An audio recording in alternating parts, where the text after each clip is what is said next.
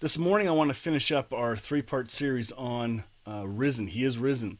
When light encounters darkness, what happens? And Jesus is the light. So what happens when Jesus bumps into people, when he encounters them? And we're going to finish talking about the post-resurrection appearances and how they impacted some of the individuals. We can learn a lot from this. In fact, I'll bet you there's even some nuggets of truth that'll help us handle even the situation we're in right now with this pandemic thing. So let's before we do that, I want to dive into a post. I believe it was Keith Giles who posted this, but I thought this was really cool. If you remember, just before Easter, we were celebrating, you know, pre-Easter. Some celebrate Lent and the 40 days and all that stuff. But there's a different way to fast. Usually we associate fasting with food. I will fast this food. I'll fast this or that. Well, this particular, and that's what Daniel in the Old Testament, his was a non-eating fast, or a chosen, selected few pieces of food that he was going to eat and refrain from all other kinds. But there's another fast spoken about in Isaiah. And I think this one, well, it might surprise you. But here's the kind of fast. It says this: "Is not this the kind of fasting I have chosen? To loose the chains of injustice and untie the cords of the yoke, to set the oppressed free and break every yoke." So this is a type of fast. This is a one for justice instead of food. And again, it's going to keep going. You'll like this. Is it not to share your food with the hungry and provide the poor wanderer with shelter? When you see the naked, to clothe them, to not turn away from your own flesh and blood? Whew, this is a heavy fast. Now we're getting to the heart of who God is. Remember the story we just heard with the kids? That, you know, Abraham was supposed to sacrifice Isaac? God was teaching Abraham something. The culture had no problem with child sacrifice. The other cultures around them, it was a known thing. You got to do that to the gods to appease them. Abraham didn't seem to bat an eyelash, but God was teaching Abraham a lesson, saying, no to that. That kind of sacrifice I don't want. And just like here, the type of fasting we do, this is the kind of fasting: to share food for the hungry, provide a location or place to stay for the wanderer, to give clothing to those who don't have it, to love your family members. And sometimes that's hard, really hard. And sometimes it's actually not possible because of the extreme strained relationships that we have witnessed. It keeps going. "For then your light will break forth like the dawn, and your healing will quickly appear. Then your righteousness will go before you, and the glory of the Lord will be your rear guard. Then you will call, and the Lord will answer, and you will cry for help, and he will say, 'Here I am.'" This is a powerful text. I hope you caught that. This is a different way to look at fasting. So, hey, we're clearly fasting from being able to meet with one another in person, but there are other ways we can express love and care to one another, and that was just made clear in this text. Let's dig into these post-resurrection appearances. So we covered a bunch of stories last week, so go back. I'm not going to cover those stories because you can go back and look at it yourself. We're coming to the 3 weeks later. Jesus appears to the disciples on the shore. So in John 21, 1-14, this is a really cool story. Later, Jesus appeared again to the disciples beside the Sea of Galilee. This is how it happened. Several of the disciples were there: Simon Peter, Thomas, nicknamed the Twin, Nathanael from Cana in Galilee, the sons of Zebedee, and two other disciples. Simon Peter said, "I'm going fishing." Okay. Now, how many fishermen do we have, or fisher people do we have connected to Hope Fellowship? I think we have a few. I know Drew's watching because I see you there. That's cool. So he says, "I'm going fishing." And the other guys say, "We're going too." And they all said. So they went out in the boat and they caught nothing all night. Now, these are professional fishermen. This was their job. This is the profession Jesus called Peter from? And a lot of the guys, a lot of the young disciples.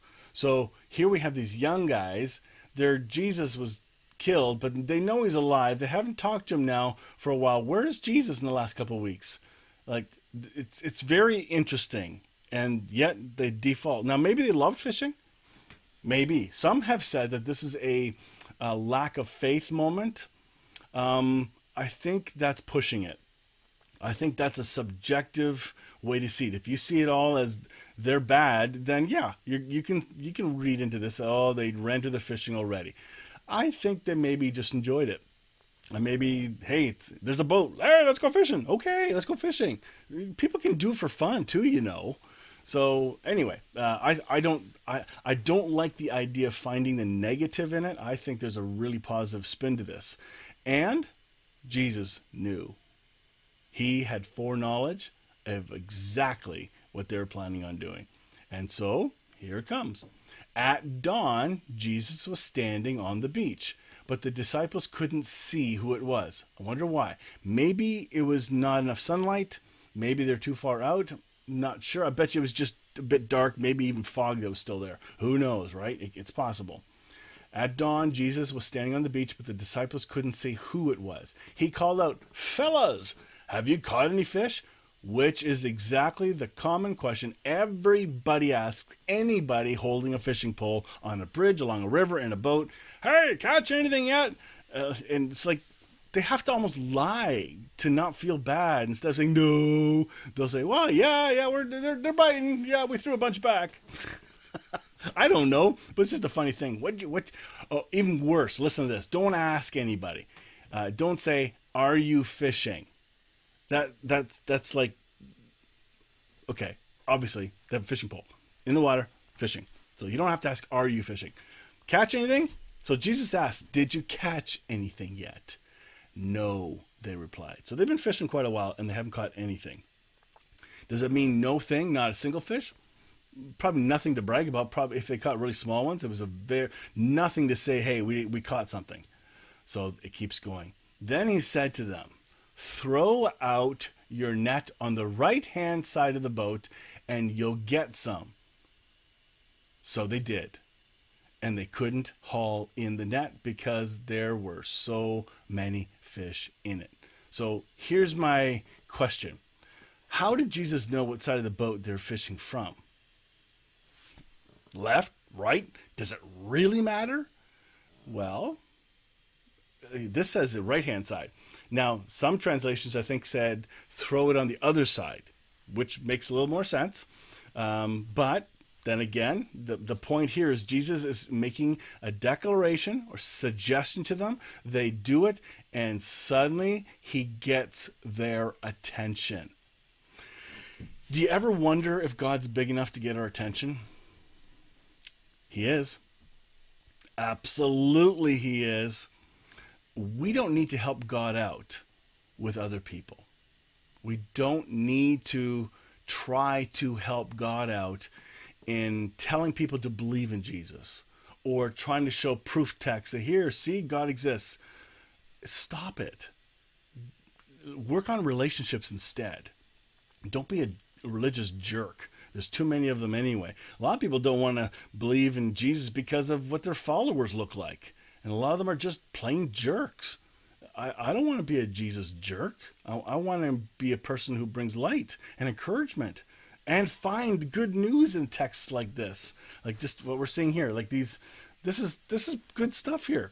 They got so much in the net they couldn't haul it in. So Jesus goes over the top. He just doesn't give them a nice catch. He gives them an abundant catch. You see, when Jesus gets your attention, he's really going to get your attention. Sometimes he's going to get your attention through a metaphysical experience or a psychological experience. You're going to have a friend come and see you. I know somebody who lost a loved one and had a sense of the peace that this person was around, that God was sending signs through different things happening. They just connected the dots that, hey, somebody's encouraging me, my loved one or God, however they saw it. And I thought, that's cool. To me, the source is God reaching out and loving and showing help and encouragement, especially when someone's grieving so deeply. So here was what happens. Then the disciple Jesus loved said to Peter, "It's the Lord!" When Simon Peter heard that it was the Lord, he put on his tunic, for he had stripped for work, jumped in the water, and headed to shore. Did you notice who said this? It was not Peter who recognized it was the Lord. Can you believe that? You're catching this huge catch of fish. You're thinking, what is all this? And they did not clue in. Okay, do you ever wonder how stubborn we can get? And how slow we are to learn, even worse, how slow we are to remember the good things that God has given to us, provided us, put around us already. Yes, even in this pandemic. Like, honestly, I hear people complaining. It's like, oh, this is terrible. Yes, it is. But you got Wi-Fi. You have a grocery store. You have a house to, or a place to live in. Like, seriously, some of the complaints are so first world problem complaints. It does not reflect what some people are authentically grappling with. So anyway, I just thought, here's Peter, a little bit slow to the recognizing who it was, but it took John, or the disciple who Jesus loved, and said, "It's the Lord," and he jumps in the water and heads to shore. So Peter didn't even get it. Isn't that funny? That gives us hope. It gives us a lot of hope. The others stayed with the boat and pulled the loaded net into the shore, for they were only about 100 yards away from shore. When they got there, they found breakfast waiting for them, fish cooking over a charcoal fire and some bread. "Bring some of the fish you've just caught," Jesus said. All right, pause here. The other guy saw the haul. Why did Peter not think of helping his buddies, since he was probably a stronger person, because his personality seemed to really have the vigor and zip and energy, but he was focused on the Lord. He runs, and who knows how deep it was, we don't know, but he hauled it. He knew he could swim faster and walk through shallow water faster than the boat could to get there, because it was now loaded with fish. So they dragged the boat to shore because it was too big. It's easier to do it from a place where you can actually stand and put the fish in. So here, they're being provided an income because they'll be able to sell those fish for sure. They show up at shore, and Jesus has fish. Now, I'm wondering where the fishing rod was. How did Jesus catch fish? He wasn't even in a boat. He's standing on the shore. It's hilarious if you begin to think through, how could he do it? Did he go, "Here, fishy, fishy, jump," and they jump out of the water too? I don't know. You can come up with any crazy types of ideas or perspectives of what could have happened. You know, hey, Brian Abel, you can do a cartoon of a fish jumping to Jesus out of the water, but then they get cooked. So Jesus has fish cooking for them already. And then he says, "Bring me some of your fish as well." Okay? While Jesus is providing, he actually provided the fish in the boat, but he provided the cooked fish on shore, and he's inviting them to give and participate of what they have. Okay? This is called community. Real, authentic community. It wasn't just Jesus saying, "Yeah, I'll take care of all this stuff supernaturally," but through all of this that's happening, find your own lesson in that. There's something to learn for that. And it gets better. So Simon Peter went aboard, dragged the net to shore, and there were 153 large fish, and yet the net hadn't torn. For a catch this big, from everything I've read in history, this would have ripped the nets for sure. Remember, when Jesus found the disciples way back at the beginning of ministry, they were mending the nets, which is a common thing to do because they'll get ripped. And here, nothing was ripped. This tells you of how God can be the great provider to you and I. Then he says, "Now come have some breakfast." And Jesus said, "Come have some breakfast," Jesus said. None of the disciples dared to ask him, "Who are you?" What? So they knew it was the Lord. John said, or the disciple whom Jesus loved said, "It's the Lord." Peter ran. Did they have was Jesus not recognizable, just like on the road to Emmaus? I'm not sure. Then Jesus served them the bread and fish.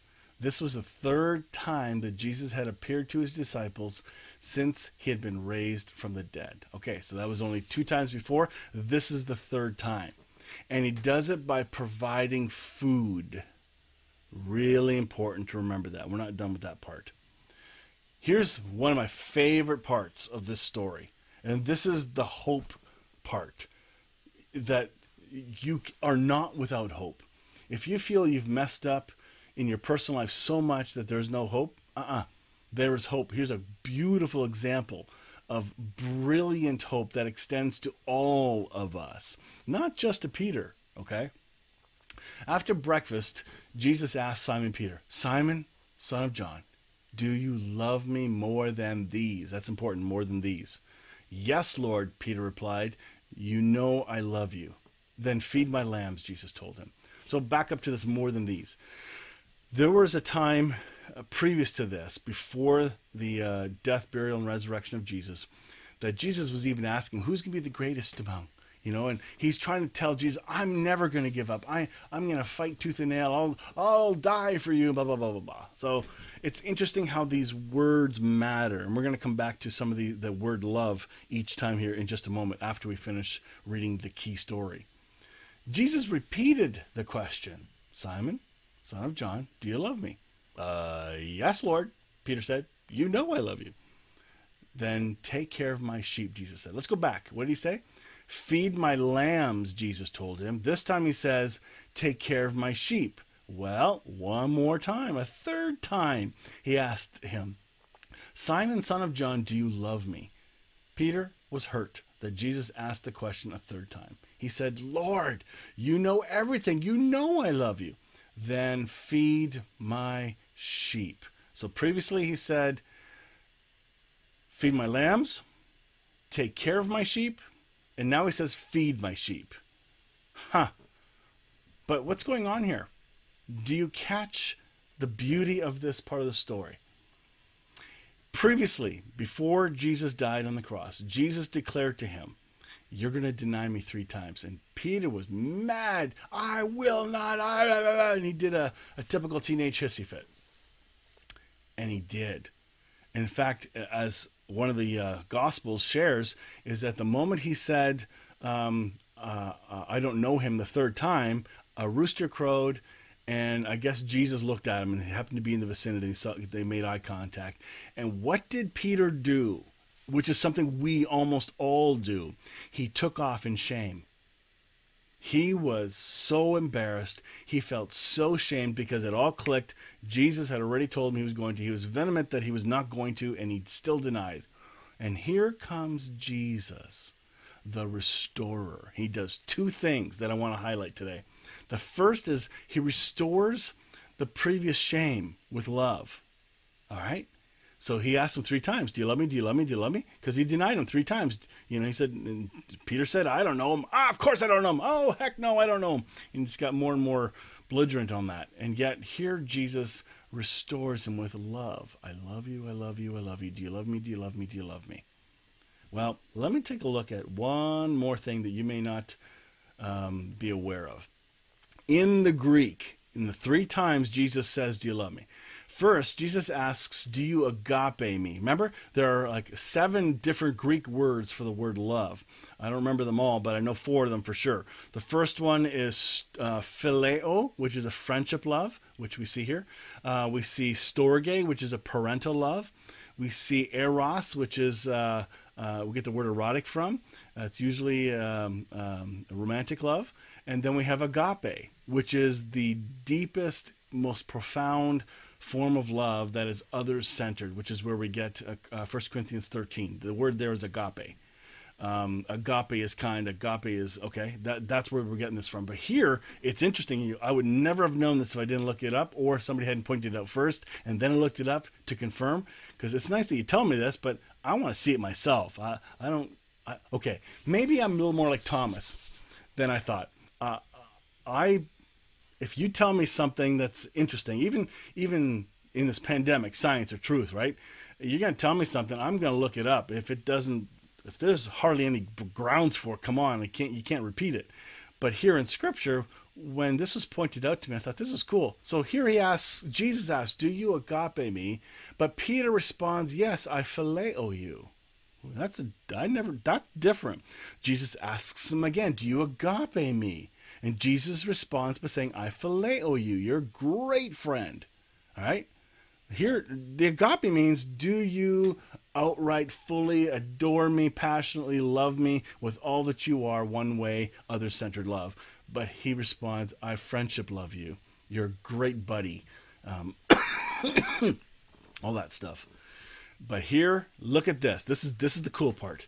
Jesus then switches things. He asks, Peter, do you phileo me? And Jesus responds, yes, I phileo you. Jesus dropped it down. He took it. He caught that Peter was not remembering, that Jesus is trying to heal the past. He's trying to connect the dots from his past failures and trying to wash them over for Peter. He's trying to speak to Peter's soul, trying to speak to his ego, speak to his shame that was false. And Jesus humbled himself and repeated the phileo instead. I thought that was a really gracious touch. I never saw that before until a couple of years ago, but I thought that was really cool. If you didn't hear about that before, go look it up in your lexicons and stuff. I read the Passion Translation, and I'm confused by one part because it actually reverses it. It says at the end that it seems to imply that he used the word agape on the third one, but I don't find any evidence of that right now. So I'd be happy to get some more research on that. But that's okay. From the interlinear translations that I've seen, this is what I've seen. Let's get into another one. Matthew 28. This is another perspective. Again, we're talking about the appearances of Jesus to others. These are the proofs. I think there were about 12 of them that were shown. And we're almost done with this, which is cool. In Matthew 28, 16-20, it's called the Great Commission. Then the 11 disciples left for Galilee, going to the mountain where Jesus told them to go. When they saw him, they worshiped him, but some of them doubted. Okay, who is the doubter here? Each time there's a presentation of the risen Christ, there are people doubting. We picked on Thomas as being the great doubter, but everyone else doubted too. Do you remember? There was 7 days before Thomas met Jesus and was able to put his finger in the holes of his hand and hand in the side. The disciples also saw Jesus in the upper room, and Jesus showed himself. He said, look, see my hands, my side? It really is me. Because they doubted too. So let's not pick on Thomas. But here, even this far later, we have them still doubting. It doesn't say who, but it doesn't matter. Maybe we should give grace, more grace to those that doubt and have authentic questions and concerns. There's room for that in our faith. Let's be kind to each other and not judge each other negatively when we hear people doubting and questioning things. They really want to know, which is kind of cool. Jesus came and told his disciples, I have been given all authority in heaven and on earth. Therefore, go and make converts of all the nations, baptizing. Oh, wait a minute. Oh, it doesn't say that. It says make disciples of all nations, baptizing them in the name of the Father and the Son and the Holy Spirit. Teach these new disciples to obey all the commands I have given you, and be sure of this, I am with you always, even to the end of the age. He's not saying end of the world, which he will anyway, but end of the age. Really important you catch that. There's an age coming to an end, and it's not that far away. All right, it'll happen in about 40 years. But here he says something that's really important. This is usually the banner or the flag that tells church people you got to go convert people to Christianity. That's not what this is saying. Not at all. This is saying go and make disciples. And the word go is a word that means as you are going. That's what the implication is here. But if you read it flat English, it's going to say then you have to go. You have to do the intent of going. But now that becomes a new duty. If you are a good legalist, this will preach well. Now you can pound your people in your church. Go. You must go. You need to support this. Go and convert people at any cost because the goal is conversion. No, it is not. The goal is to declare the love of Christ as you're going. You know, you can do it right here. You don't have to go knocking on every door. If you want to, you can. But listen, our culture has a hard time. That's right. Joy just wrote, a disciple is a learner. And unfortunately, a lot of us think we're all teachers and not learners. We think we're above everyone else. We think we're more right than everyone else. And we're not. Being a disciple is one who emulates the attributes of Jesus. And the greatest, I shouldn't say attribute because this is not an attribute. It's the essence of God is agape. God is love. It's not an attribute. It's not an app that you add on, love. But when we emulate the traits and the oneness of Christ in us, when we reveal the light in us to others, it's going to look loving and kind. It's not going to look like a jerk. Do you hear that? When we're not acting in a way that reflects Christ, then we're not acting in a way that reflects Christ. Pretty simple. And here he's saying, go make disciples of all nations as you are going. It's pretty powerful. I love this. He says, I'm never going to leave you. More than 500 people saw Jesus in the flesh. And this is found in 1 Corinthians 15, 1-9. There's a couple things here. It says, let me now remind you, dear brothers and sisters, of the good news I preached to you before. You welcomed it then, and you still stand firm in it. It is this good news that saves you if you continue to believe the message I told you. Unless, of course, you believed something that was never true in the first place. I passed on to you what was most important and what had also been passed on to me. Christ died for our sins, just as the scripture said. He was buried, he was raised from the dead, and on the third day, just as the scripture said. He was seen by Peter and by the 12. After that, he was seen by more than 500 of his followers at one time, most of whom are still alive, though some have died.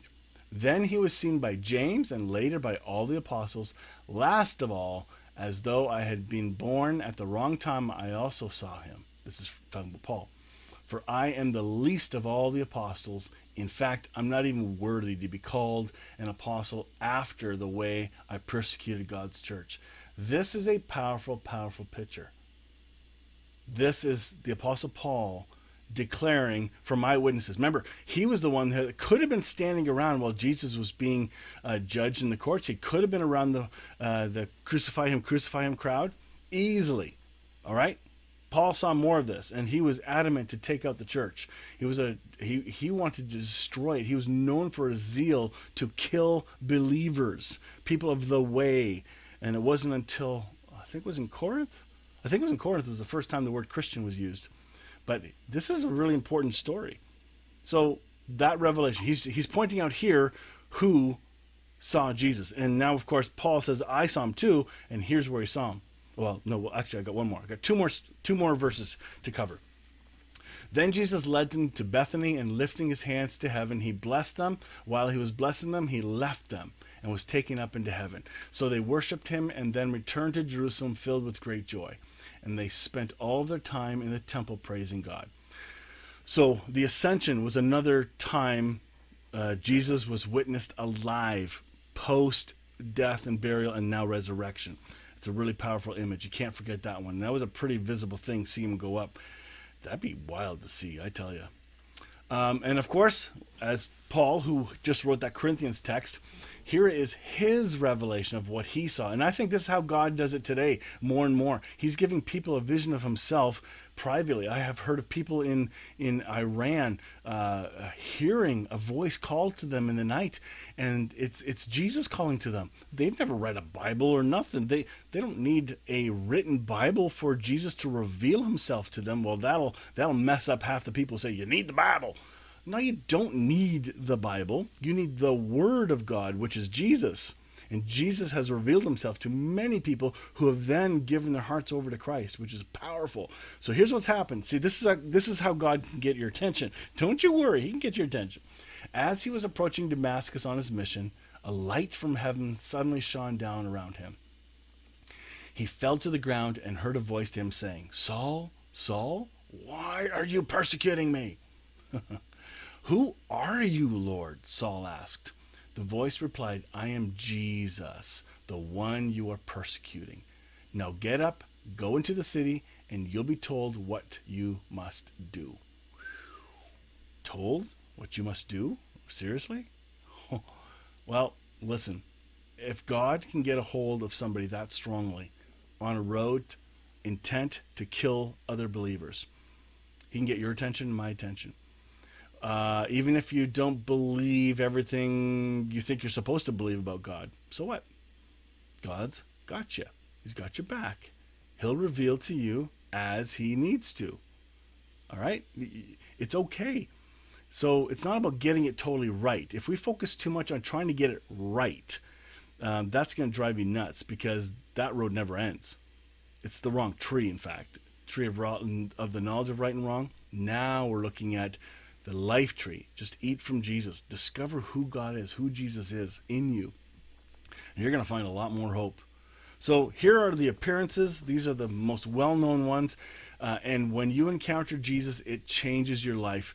This last part here of Paul being hit with light and blinded, that is light speaking into darkness. Paul's mind was darkened. He was unable to see any truth in this. He knew the scriptures. Here's a guy who knew his Bible probably better than anyone. So your knowledge of the Bible doesn't mean boo. Like, really. Especially if you think that will make it for you, as in, this is my righteousness, that I know the Bible. No. People knew the Bible. Paul knew the Bible. The religious leaders knew the Bible, but they didn't know the Word of God. They didn't know Jesus. And then Jesus reveals himself to Paul. My prayer is he'll reveal himself to you and keep peeling back layers. You're not done learning. You're not done. I grew up in the church as a little kid, went to Sunday school since I was born, went to Bible college, took courses in seminaries, blah, blah, blah, blah. Listen, all that stuff, sure, it helps, but I've encountered Jesus and I'm still learning. I'm still having layers peeled back going, oh, that's a whole new way to see this. I never saw that before. I hope that never ends, and I don't think it ever will. But if you think you've arrived and you got your cubby holes and cubby boxes all perfectly organized to all your theology, I feel sorry for you, because that doesn't help. Because each time you plug in a theological box into a shelf, that means you never have to go visit it again, because you think you're absolutely true. And there's an arrogance to it that you've arrived at all the conclusions for that cubby. Don't be that kind of arrogant person. Be a teachable disciple, one who learns and keeps growing, reflecting the love of Christ, seeing all people. Remember, we covered this in 2 Peter 1, or was it 2 Peter 2, whatever it was, or 1 Peter 2, I forget which one it is now. That we will grow to have a love for fellow believers, and then an authentic love for everyone. That is the mark of a true disciple that is fully matured. Seeing all in Christ and loving everyone. That's pretty cool. All right, let's wrap up. I'm going to have a short word of prayer with you. Father, thank you for your grace and your patience. Oh my goodness, thank you for your patience. Thank you for being patient with me. I know I'm stubborn at times, but thank you that you're kind and very gentle. Father, we pray for this Mark person who has contracted this, or he's gotten COVID-19. Will you speak to his body and heal it? Will you not let him be afraid? For those who are fearful around him, will you be peace to them? I pray in Jesus' name. And Father, for DJ and Jackie, I pray that they can complete the adoption process of their 10-year-old little girl. And may they become a joy-filled new family as soon as possible. We pray this in Jesus' name. Amen. All right. What else we got? Don't forget, for those that are supporting, don't forget your monthly or weekly donation, however you do it. Thank you for that. And then we're going to have our Zoom chat right after church. If you're watching on Facebook and you don't have the link, private message me, and I'll send you the link to join us in the Zoom call right after the service. It'll be about within 5 minutes of completing this. So do that. A couple more comments here that chimed in after I had stopped reading all the comments. So Isaac from Arizona, somebody chimed out to you, hey, welcome. That's pretty cool.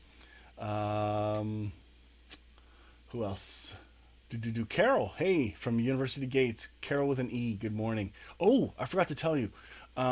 Carol Brooks, who's been part of Hope Fellowship for a long, long time, has just moved to the Lanark home from the Highland one. So that changed. That means a whole new 14-day quarantine. So be praying for her and her husband, Dave. Lisa from Saskatchewan. Yay, good morning. Hey, you're making fun of my tie there, big guy? Mm-hmm. Just kidding. And Joy, yep, she mentioned earlier. Alistair, the only way to bring anyone to Jesus is by example. If you are the example, then Jesus can do the converting. Well, yes, in that sense, yes. Versus having to preach at people, right? But even then, Jesus can still reach into someone's life, even without any of us saying a thing. Our examples make a difference, you know, but you don't have to make yourself look real.